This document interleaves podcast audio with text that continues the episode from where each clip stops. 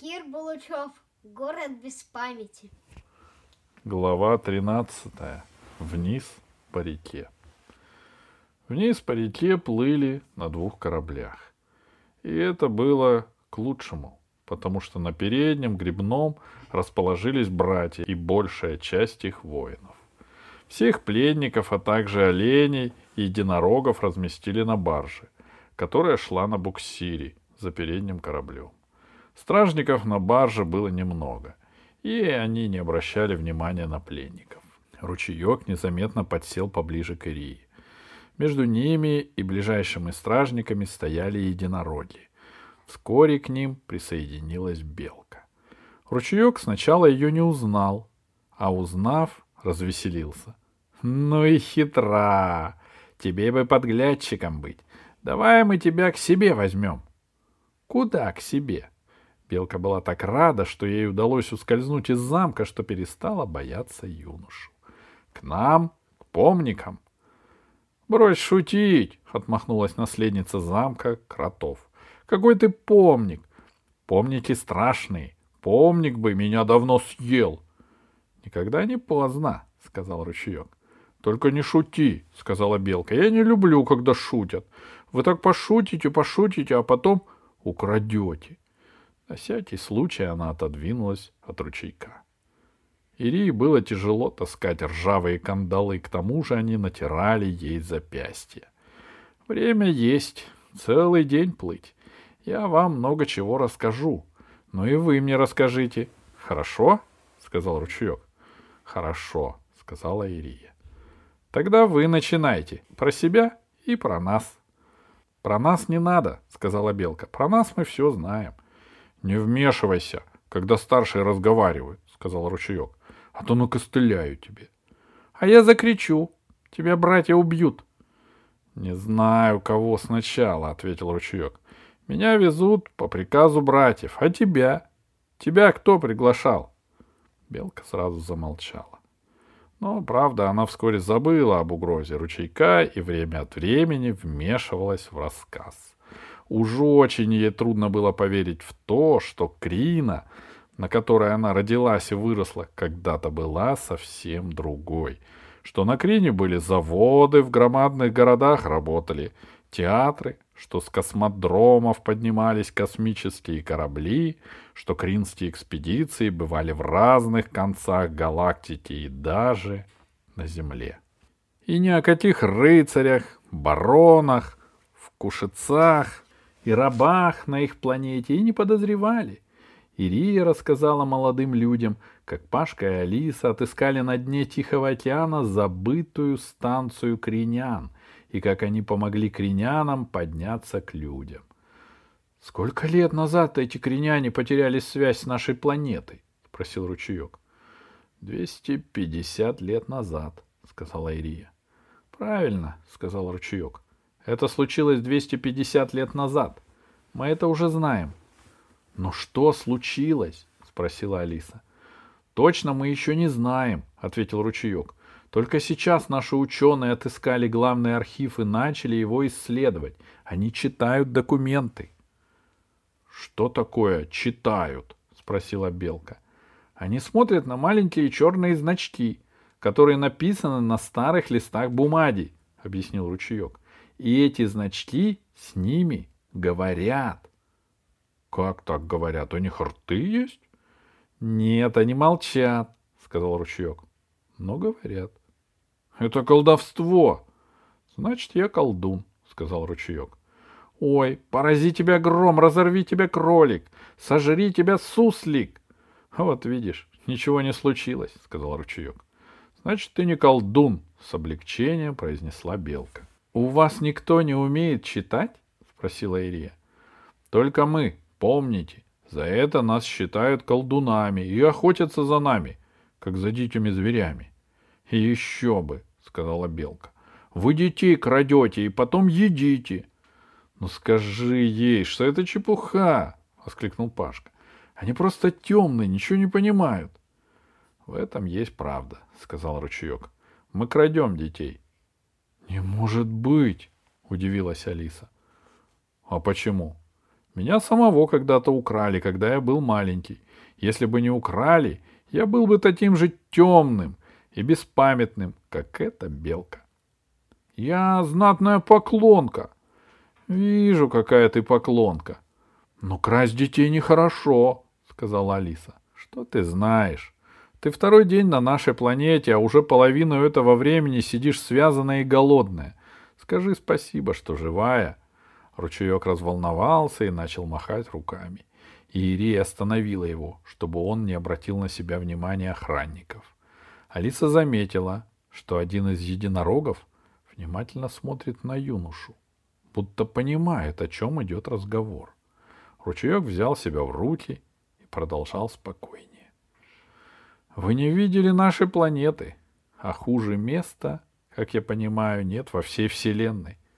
Ты рассказывала нам о Земле, о том, что у вас нельзя убить человека, просто потому, что он тебе не нравится, что у вас там нет голодных, что все чистые хорошо одеты и говорят то, что хотят. Ты рассказывала, что у вас все умеют читать и писать, летать на воздушных машинах, и все могут учиться, и жить там, где им хочется. У нас ничего этого нет.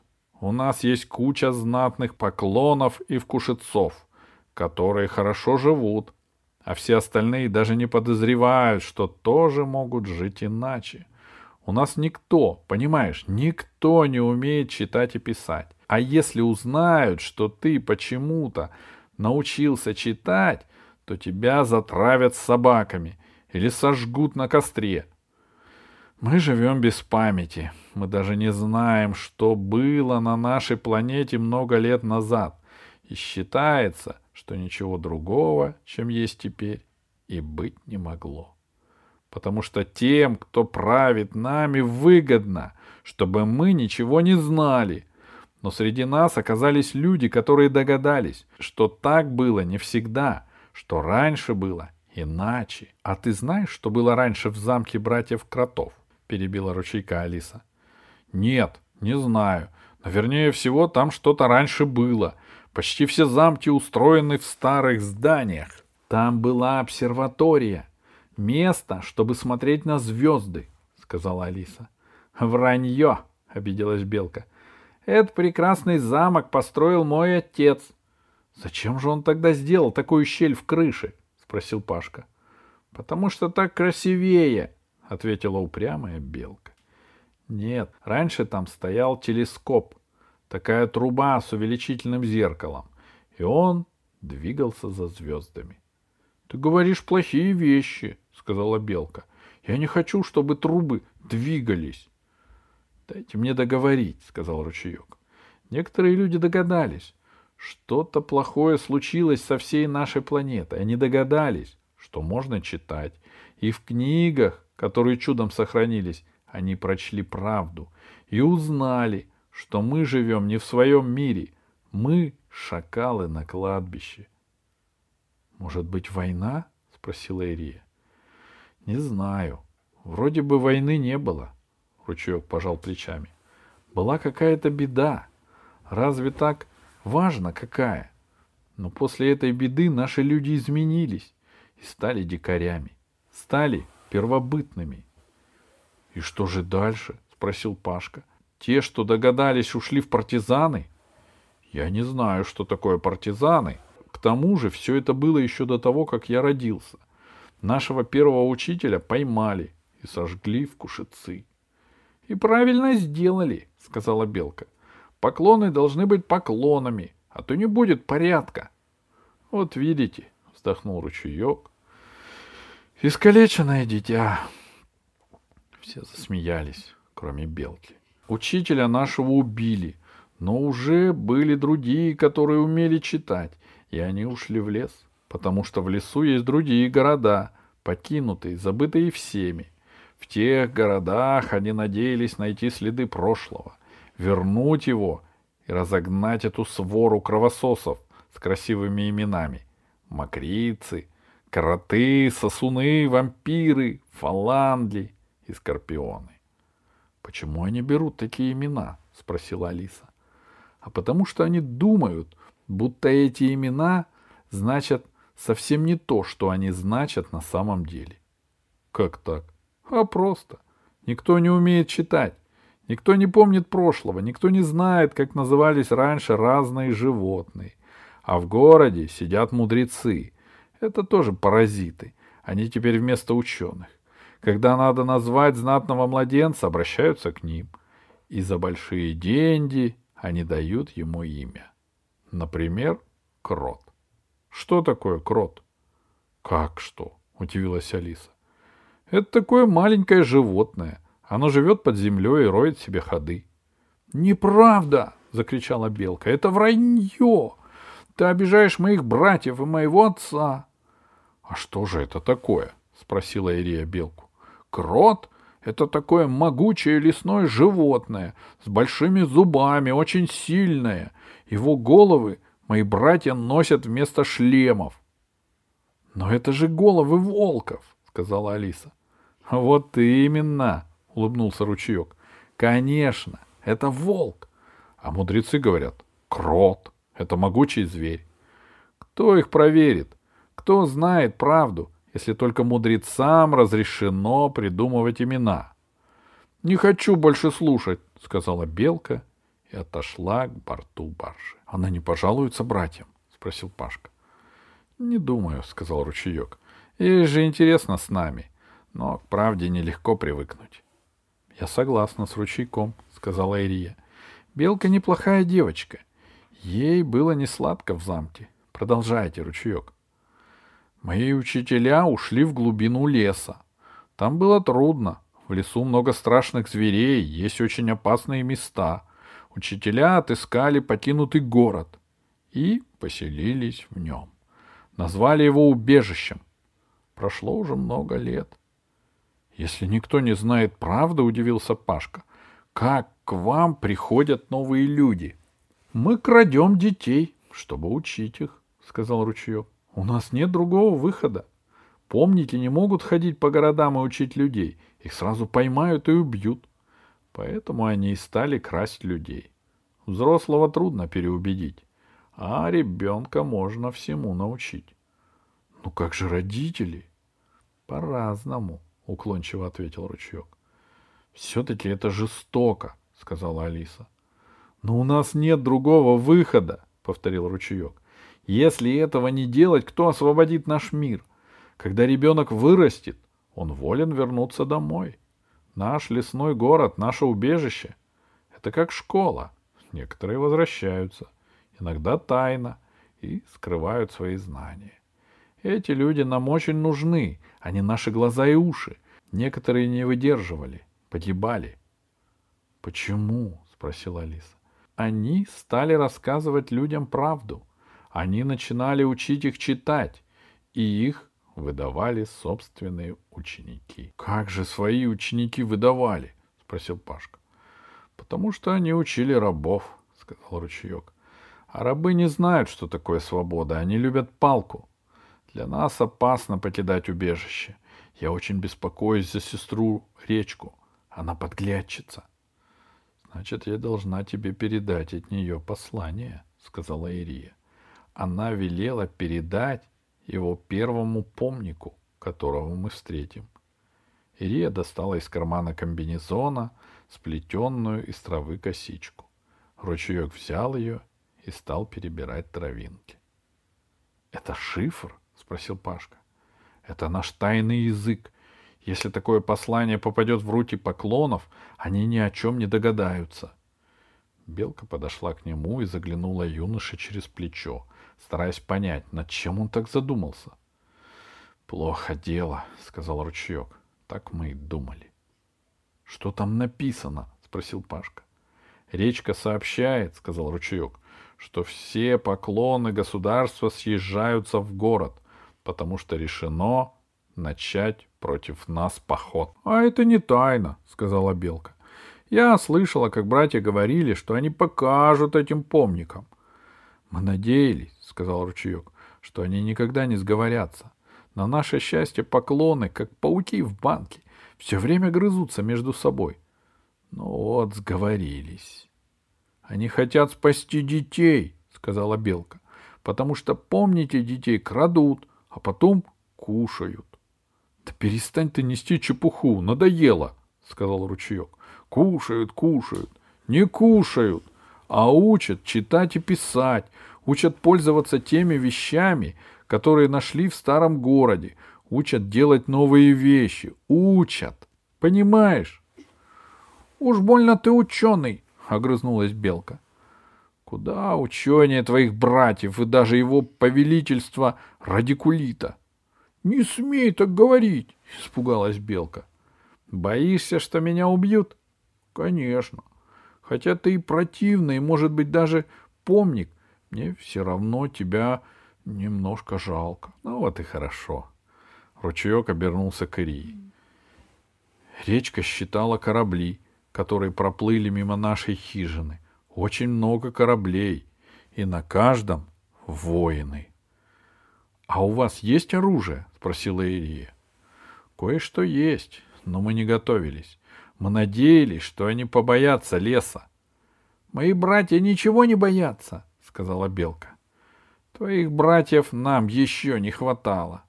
Ручеек поднялся, посмотрел вдоль на лесистый берег, мимо которого плыла баржа. Надо как можно скорее сообщить обо всем нашим.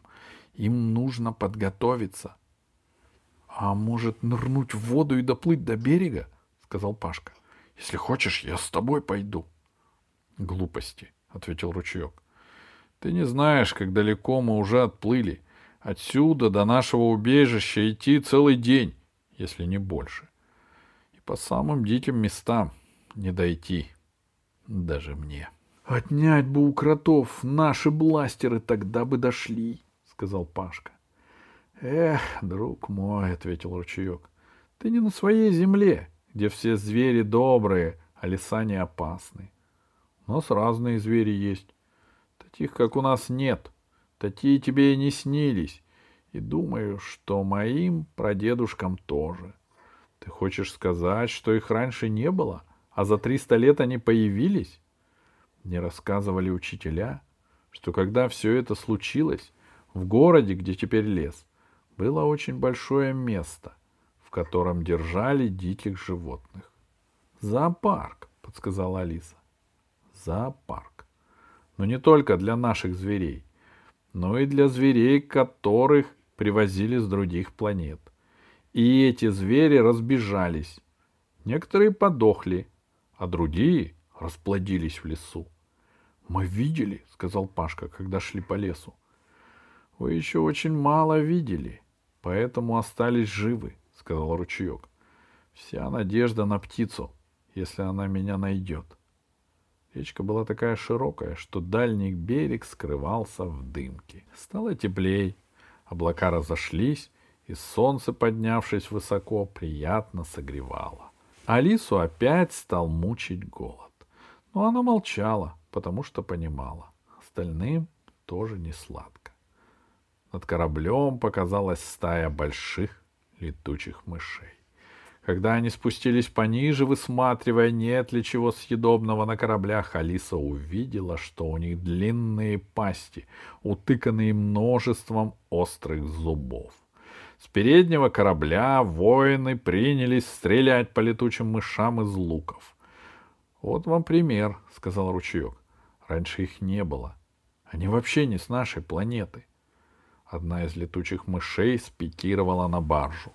Испуганные пигмеи бросились плашмя на дно, закрывая головы руками. Алиса увидела совсем близко разинутую пасть и отпрыгнула в сторону. Единорог поднял золотой рог. Воины замахали мечами, с переднего корабля сыпался дождь стрел. Одна из мышей упала в воду, и ее понесло по волнам. Единорог пронзил рогом еще одну тварь и выкинул за борт. — Спасибо, — сказала ему Алиса, — а то я так испугалась. Единорог наклонил голову и дотронулся губами до руки Алисы. — Ты мне тоже очень нравишься, — шепнула Алиса. Летучие мыши взвились к небу и полетели прочь. Пигмеи испуганно щебетали. — Они их очень боятся, — сказал ручеек. — Я тоже боюсь, сказала белка. У нас один воин пошел в поле. На него целая стая напала. Разорвали. На правом низком берегу показалась небольшая деревенька. Хижины стояли у самой воды. Напротив, на высоком берегу у леса, возвышался еще один замок. На этот раз Алиса сразу догадалась, что когда-то здесь стоял завод. От него остались две трубы. Их превратили в башни, а в заводских корпусах заложили окна камнями. Замок был безлюден. Никто не вышел на стены поглядеть на проплывающие корабли.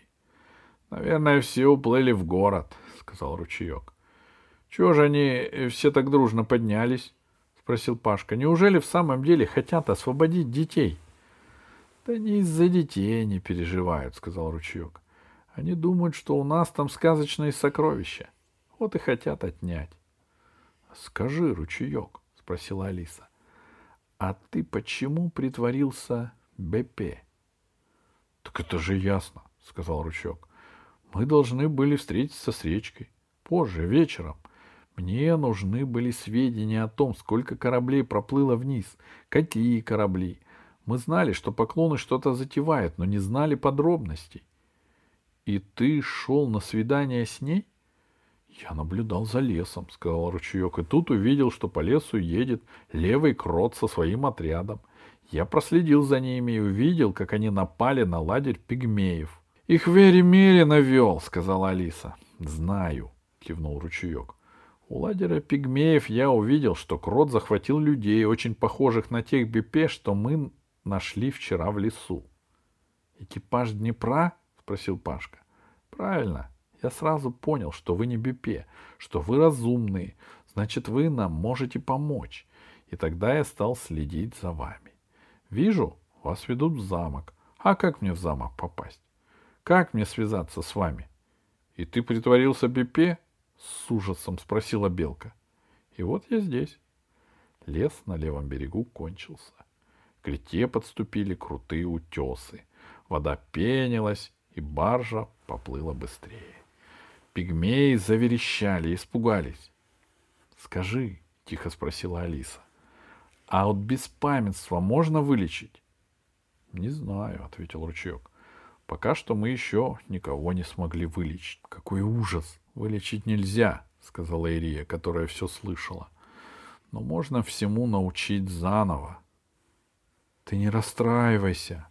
Алиса присела рядом с Ирией и погладила ее закованные в кандалы руки. На земле быстро найдут противоядие от этой болезни. Ручеек тоже подошел к Ирии. Ничего страшного, сказал он. Твой муж жив и здоров. Как только он тебя увидит, все вспомнит. Только вот добраться до него непросто. Сегодня ночью я передал через нашего человека в замке весть о себе в убежище. Если он сможет добраться к нашим, они узнают, что мы плывем по реке и будем ночевать на длинном острове. Тогда этой ночью к нам прилетит птица.